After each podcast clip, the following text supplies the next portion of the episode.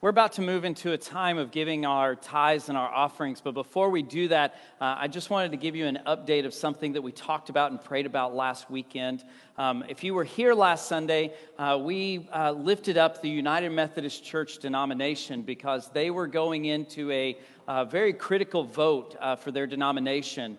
Uh, and I wanted to give you an update. They took the vote, um, and ultimately, the denomination decided to stick with biblical doctrine and reject the idea of changing their biblical concepts for the culture. And so they did exactly what we prayed and we hoped that they would do. and I wanted to give you a praise report uh, about that and, and what was going on there. Uh, continue to pray for the United Methodist denomination. Uh, they are out of this vote. There's a lot of uh, debate and discussions and divisions that are taking place. And so just pray that, uh, continue to pray that God's will and God will be glorified uh, through that denomination and the work that they do uh, in staying true to God and His Word. So uh, continue to pray for them.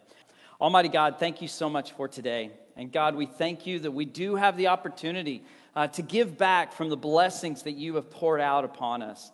And Lord, this morning we thank you for what has taken place with the United Methodist Church. We thank you that uh, they ultimately voted to stay true to your word and the instruction that you have given them. And Lord, we pray that you would just enable them to continue to seek you and follow you and glorify your name with all that they do. We thank you so much for this body of Christ. We thank you for the blessings that you've given to us. And we pray the same thing that you would use these gifts that we give now for your work here and around the world. Uh, multiply this so that your name will be glorified, that people will come to know you, and lives will be changed. We thank you again, and we pray all of this in Jesus' name. Amen. So, uh, as they're passing around the uh, uh, baskets, I want you to take your Bibles or your apps or whatever you read on, and I want you to turn to Luke chapter 23. Luke chapter 23. Uh, if you don't have a Bible or an app with you, uh, there are Bibles uh, scattered throughout on the chairs. Uh, grab one of those and turn to Luke 23 from there. If you don't have a Bible at home, please feel free to take that Bible uh, that are in the chairs. Take that Bible at the end of the service and take it home with you. We want everybody to have a Bible available to them to read and reference and study from. So if you don't have a Bible at home, let that be our gift to you this morning. So, Luke chapter 23. Um, I'm excited this morning. We're starting a brand new series called uh, The Seven Sayings of Jesus from the Cross. And basically, um, I'll go into detail here in a moment on this, but uh, while Jesus hung on the cross, he made seven statements. And so for the next seven weeks, we're going to look at those seven statements and apply those to our lives, that, that biblical truth that Jesus gave us. So, as I open, we're going to do something a little bit differently this morning. Let me open with a question for you.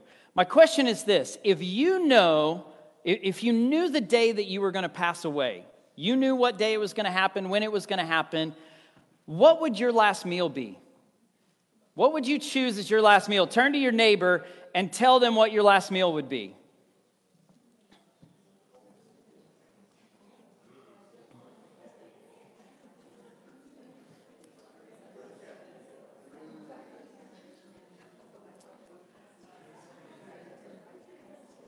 Okay, so let's take a short survey and let's see what kind, what kind of responses we have. How many of you said steak? Yeah, that's always the biggest one. Steak is always the biggest one. Okay, so how many of you said hamburger, cheeseburger, or something along those lines? What'd you say, Joe? Chicken fried steak would, I think we can qualify that as steak. That's a great answer. So did anybody say like a breakfast meal, like cake, something like that? Okay, let me ask you this one. How many of you said some kind of dessert? I, I can't, that's one that kind of shocks me every time is that my last meal, I don't want anything but dessert. I just want sweets. I want a bowl of ice cream the size of my face. That's what I want, you know. But so let me now turn this a little more seriously. If you knew what day you were going to pass away, what would you want your loved ones to hear from you? What would be the last words that you gave to the people you love? What's that bit of wisdom? What's that advice, that, that thing that you would want your loved ones to know? What would that be? It's interesting to think about, isn't it? Uh, Jesus, while dying on the cross, left us with seven statements. And I think there's something to be said. We need to pay attention to the things that he said from the cross because technically they were the last things he said before he died, right? Now we know that he later rose from the dead, but he died on a cross and he made seven statements from that cross. So we're going to look at that for the next seven weeks, and that seven weeks is going to lead us right to the Sunday before Easter. So this series is going to take us to Easter, basically. Uh, we'll study the resurrection and celebrate the resurrection uh, at the end of this series on Easter Sunday. So um, I want you to take your Bibles, turn to Luke 23. We're going to start in verse 34. Well, not start, we're going to read verse 34. Now, as you're turning there, let me give you background on what has happened or what's taking place here. This is the week of the Passover uh, during this chapter. Uh, the Passover, if you don't know what the Passover is, the Passover, it could be argued that the Passover was the biggest celebration, the biggest holiday, the biggest holy day for the Israelite people. It was the most celebrated, the most honored of all of the commanded holidays, holy days that God had given to the people of Israel. This was a huge deal. Thousands upon thousands of people would go to Jerusalem during this week to celebrate the Passover together. People would spend tons of money and resources every single year to celebrate this one day, the Passover. So, Background is Jesus has, uh, it's the beginning of the week, and Jesus has come into the city of Jerusalem, and he's come into the city with big fanfare. People are celebrating him and they're praising him. They're laying palm branches and their coats down on the ground as he passes by to honor him. And he goes into the city and he spends the week teaching. He goes to the temple and he teaches about the kingdom of God day in and day out. And then we get to the end of the week and he celebrates the Passover with his disciples. So, this huge meal, bunch of arrangements have been made, and he celebrates this Passover celebration, this meal, with his disciples. And during this meal, it is revealed that Judas is going to betray him. And Judas leaves to go make the arrangements to do the betraying. And then Jesus wraps up the Passover meal by taking the Lord's Supper together. And we're going to actually celebrate the Lord's Supper uh, later on in our service. And I, will teach, I'll mention how all of this ties together because it's a, it does, it ties together beautifully. So he goes and he celebrates the Lord's Supper together. And then he goes to the Garden of Gethsemane where he goes and he prays. Uh, and it's this very deep prayer of anguish. He does not want to go and die, but he, know he, he knows he has to go and die. Uh, and so he prays to the Father. He, he has this deep prayer. And then after that, he's arrested. Judas betrays him, he's arrested. And they have a very illegal uh, court proceeding that takes place overnight. Now, according to Jewish law back in this day and time, it was illegal to hold a secret nighttime court hearing. But that's exactly what took place in Jesus' instance. It's the middle of the night. They call the religious leaders together and they put Jesus on trial while everyone else is asleep. Uh, and it, they go through this whole process of putting him on trial, ultimately deciding that he is guilty and that he is condemned to die through crucifixion by dying on a cross. And now we get to the place where Jesus has been nailed to a cross and he makes his first statement from the cross. So I want you to look with me in chapter 23, verse 34. Mind you, keep in mind what is happening right now. Mind you that Jesus is suffering in a way that probably none of us in this room will ever experience. He is experiencing a level of physical pain that we cannot imagine. And look at what he says, verse 34. And Jesus said, Forgive, Father, forgive them for they know not what they do. Let that sink in for a second. Jesus is dying. He is experiencing a level of pain that we can't fathom. And his first statement in that is, Father, forgive them. Pretty, pretty deep. So, obviously, we're going to talk about this morning, we're going to talk about forgiveness. And so, before we go any further, let me just define what forgiveness is, because I don't know that I've ever heard somebody actually say, This is what this word means. This is what Biblically, what the understanding of this word is, this means to let go and stop feeling angry and resentful towards someone who has wronged you. So it's this idea of if I'm going to forgive, it means that when they walk in a room, I'm not going to get infuriated and mad and angry, and I'm not going to hold resentment in my heart towards this person. I'm going to let that go and give that to the Lord. That's what forgiveness means, that's what it is. Now, let me say something about forgiveness before we kind of get into what Jesus actually said and did. Forgiveness is foundational to our faith, isn't it? Think about it for a moment. We're talking about a faith where our foundational belief is that the Son of God came and lived on this earth and lived a perfect life. And at the end of that life, despite the fact that he committed not a single sin, he was convicted in innocence to die on a cross. And on that cross, spiritually, he shed blood so that our sins could be forgiven. And it's only through stepping into a life changing relationship with Jesus that we can be forgiven of our sins. So, see how forgiveness is foundational? The blood of Christ screams forgiveness. The blood of Christ is all about forgiveness. And so ultimately, forgiveness is a foundational element of our faith. It is kind of, you could argue, it is something that our faith hinges upon. Without forgiveness, you cannot claim to follow Christ because forgiveness is exactly what Christ gave you when he hung on the cross. So, forgiveness is foundational because that's what Jesus did on the cross, but it's also foundational because it's what Jesus told us to do, isn't it? So, so think back at a couple of different things that Jesus said when he was alive. You go to Matthew 22. There's a passage in Matthew 22 where Jesus gives us the two greatest commandments. And the first one is love the Lord your God with all your heart, soul, mind, and strength. And then he says, and the second one is like it love your neighbor as yourself. And then he says, all of the law hinge on these two commandments. But let me ask you something can we truly love our neighbor as ourselves if we're not forgiving our neighbor? No. None of us in this room could look at anybody and say, you know what? I think a healthy relationship is dependent upon unforgiveness. But if we're supposed to love our neighbor as ourselves, then forgiveness has to be part of what that relationship looks like.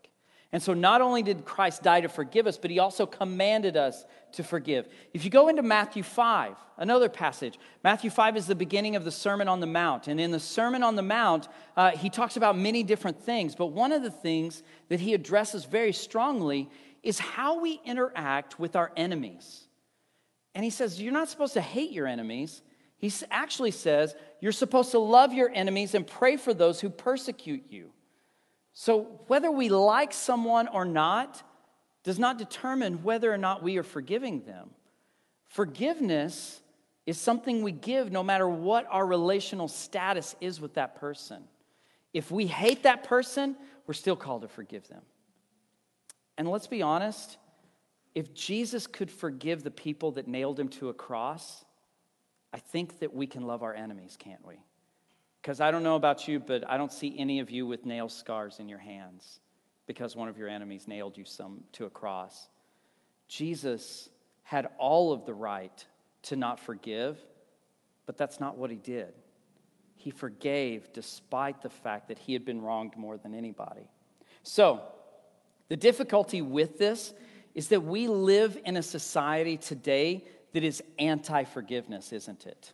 We live in a society today where we're encouraged to fight people who disagree with us, aren't we? People aren't going to come out and say you should fight anybody who disagrees with you, but that's kind of what our culture teaches and what our culture does, isn't it? It's we live in a culture where conflict is cool. We live in a culture where conflict and debate and arguments are the, the status quo. That's what is standard. Forgiveness is opposite of all of that, isn't it? Forgiveness is saying we can disagree all day long, but I'm still going to love you and I'm going to forgive you and I'm not going to hold anger and resentment towards you. And so the fact is is that forgiveness is so important, but it's so opposite of what we're what the culture, what our society is it, it, what the example is around us. But let's call that out for a second. Are we supposed to, as Christians, look like our culture, are we supposed to be different from our culture? That's what holiness means. That's one of the aspects of holiness. Holiness is being different from everything around you, holiness is being set apart because you do something differently than everyone else around you. And so, despite the fact that our culture is very unforgiving, Christ calls us to always be forgiving. So, forgiveness is foundational, especially to followers of Christ. And here's my big idea because this is kind of what everything hinges on is this idea right here. And if you've gone back and you've ever heard any of my messages you've heard this statement because i think this statement is important and we need to live by it day in and day out. So here's my big idea. Here's my statement for today. Forgiven people forgive people. Think about that for a moment forgiven people forgive people if we're forgiven then we're going to forgive because we've received so much. We've been forgiven so much day in and day out that it should be natural for us to then go out and forgive others, shouldn't it? And so forgiveness is so essential because we've been forgiven so much. You see, we sin on a daily basis. And the fact is is that Jesus forgives us every single time that we go to him and ask for that forgiveness, doesn't he? Does, does Jesus push back when you go to him in prayer and you ask for forgiveness? Does Jesus push back and say, Yeah, I don't know if I can forgive you this time? No, that's not what Jesus does, except in one instance. If you go into Matthew 6, again, this is Jesus doing the Sermon on the Mount, preaching the Sermon on the Mount. One of the things that he does is he teaches us how to pray. And he gives us the Lord's Prayer in Matthew 6. And then at the end of that Lord's Prayer, he gives this interesting statement. So this is Matthew 6, verses 14 and 15. And this is what it says For if you forgive others their trespasses, your heavenly Father will also forgive you. But if you do not forgive others their trespasses, neither will your Father forgive your trespasses. Guys, basically, what Jesus says is if you want forgiveness, you've got to go out and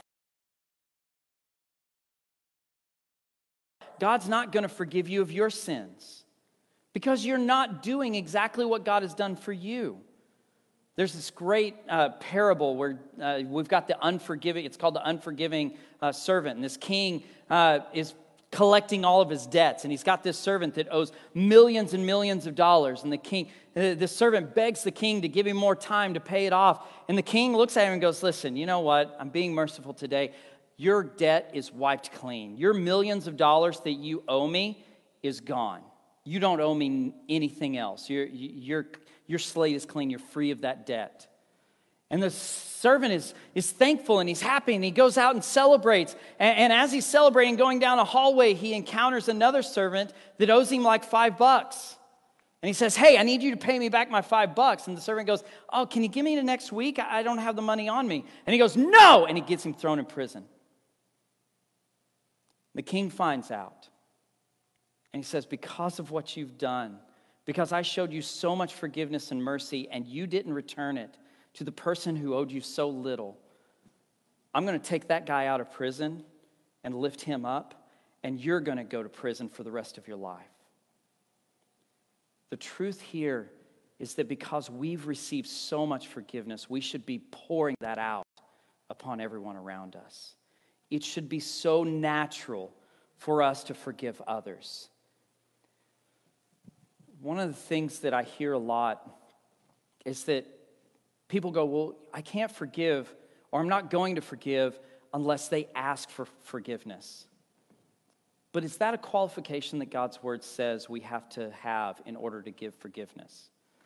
No, as a matter of fact, this passage that we're looking at today tells us the direct opposite. Think about it. If you read the first part of, Ma- of Luke 23, is there any point where the soldiers or the religious leaders or anybody who put Jesus on that cross, do any of them go to Jesus while hanging there and say, Jesus, forgive me? Not a single time. Not a single person that needed Jesus' forgiveness asked for it. But did Jesus give it? Certainly did. The fact is, is we do not need to hear somebody ask for forgiveness before we can give it. As a matter of fact, if we're following Jesus' example, we give it before they ask for it. Forgiveness should be something that naturally comes out of us. So we have to forgive whether it's requested or not. Now, let me chase a side item here for just a moment because there's this idea in our culture that we're supposed to forgive and forget. But that's not a biblical concept. The fact is is it's not actually physically possible for us to forget what things have happened to us, right? Eh, you come across a person and you're going to remember all the good and bad things that that person ever did to you. And there's nothing you can do about that. The fact is is the Bible says forgive and learn from it. So maybe if you've got someone who has hurt you, has stabbed you in the back, betrayed you, uh, you know, something along those lines, maybe you look at what they've done and you learn from that and you put up healthy boundaries in your life. So let me give you an example. Let's say someone steals money from you and it hurts you. You've been betrayed by this person. They, they took without asking. And you forgive them and you invite them back to your house. Don't leave money lying around. That's a healthy boundary, right? It's not about, forgiveness is not about forgetting. Forgiveness is simply saying, I'm going to let go of the anger and resentment because you stole from me, but I'm not going to give you another chance to hurt me again. There's a difference between those two things. So forgive, but don't be afraid to put up healthy boundaries in your relationships. Don't be afraid to say, you know what? You stole money from me. I'm not going to give you another chance to do that. Not by not including you or holding anger and resentment. I'm just not going to have money around you because I can't trust you there. I'm going to have a healthy boundary. So, forgive, but understand that we're not talking about forgetting. We're talking about simply letting go of the anger and resentment and then putting up some healthy boundaries that God calls us to. So, we forgive, because God calls us to. We forgive because Jesus forgave us. But let's be honest, this is not as easy as I'm making it sound, is it? Forgiveness can many times be very, very difficult. But let me step on some toes for just a moment. So, are you ready? Take a deep breath. We make forgiveness too complicated we have, as an American culture, we have made forgiveness this very eternal, emotional, complicated thing, when in reality, it's not that. Biblical forgiveness is just something you do. You don't have to internalize it. You don't have to make it this big emotional struggle and this big fight inside of you because that's not what God tells us forgiveness is. God simply says, guys, let it go. You sin against God day in and day out. I sin against God day in and day out. But does God sit in heaven and go, Oh, you hurt my feelings, and I don't know if I can let go of this, and, and I don't know that I can forgive because you just keep doing this thing? Does God do that? No. So why do we? Why do we take God's forgiveness and throw it back in his face by making it more complicated than he ever intended it to be. God simply says, let it go. People are to let you down. People are going to betray you. They're to wrong you. They're to stab you in the back. That's sinful nature. Every single one of us in this room have sinful nature. We're to let each other down. We're to hurt each other. That's part of what it is to be a human. When it happens, let it go because God lets it go with you. Don't make it this complicated thing that God never intended it to be. And let me just say if you struggle to forgive people. Or maybe you struggle to forgive just one person. If that's something that you can't overcome, go find some help. Go to your pastor. Go to a Christian counselor. Go to someone who can help you work through that anger and resentment that you're holding up inside of you and help, let them help you let that go and give that to God. Because that's what God does with us. Is he simply says, I'm going to take your sin and I'm going to throw it as far as the east is from the west. Meaning, I'm going to throw it to where it can never be found again. So if God does that with us, we should be doing that with others. So, what do you do if you struggle with forgiveness? Well, if you struggle with anger and resentment when you see or think about a person or a group of people, you know, someone that, that, that, you feel wronged by, if you struggle in that area, when that anger, when that resentment comes on you, when you think of that person, go back to what he says in Matthew 5 about how we treat our enemies. What are we supposed to do?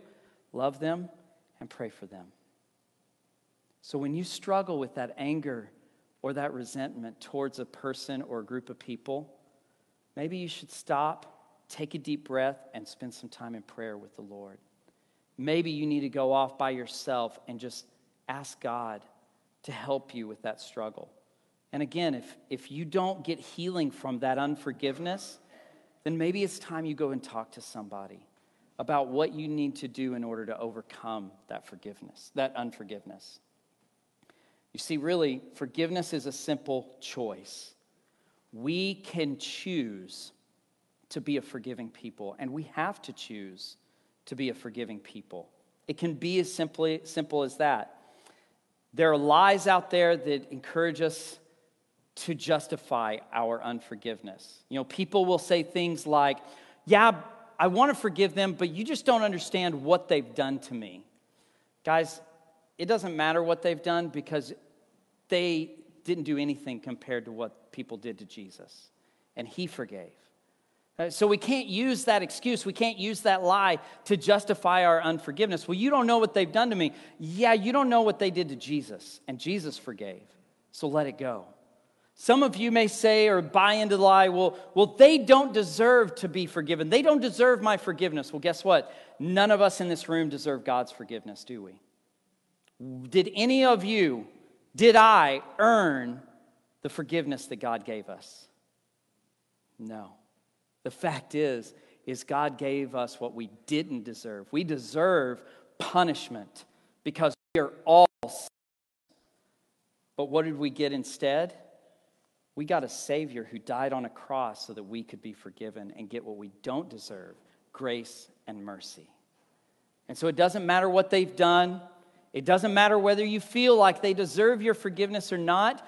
Biblically, following Christ, we still forgive. There is no offense too high, there is no offense too hard that deserves for something to be unforgiven. But we have to make the choice to let go. We have to choose to say, I'm not going to hold on to this resentment and this anger any longer. I'm going to let go and give that to the Lord, and I'm going to live in forgiveness. So let me ask you a question. What would your life look like if you truly began to forgive others? Flip that around a little bit. What would your life look like if the people around you truly began to forgive you? What would this church, what would this community, what would this city look like if suddenly people decided, I'm going to forgive, I would dare say that this world would look completely different, wouldn't it? But, guys, guess what? That difference starts with us. Forgiveness starts with us. So we have to be the ones to start forgiving and see what happens in the lives of those around us. Join me in prayer. Almighty God, thank you so much for your forgiveness. We don't deserve it, we didn't earn it. As a matter of fact, we deserve the direct opposite of your forgiveness, and yet you still give us love and mercy. Lord, thank you so much for that. Lord, we pray that out of the forgiveness that you have poured into our lives, that we would in turn go and forgive others. And Lord, I pray that if we struggle with forgiveness, if forgiveness is something that we have a hard time grasping, Lord, we pray that you would help us to let that go, that we could give it to you, and we could be a forgiving people. Whatever that may take, help us to follow you in forgiveness. We thank you, Lord, and we pray all of this in the name of our loving and amazing Savior, Jesus Christ. Amen.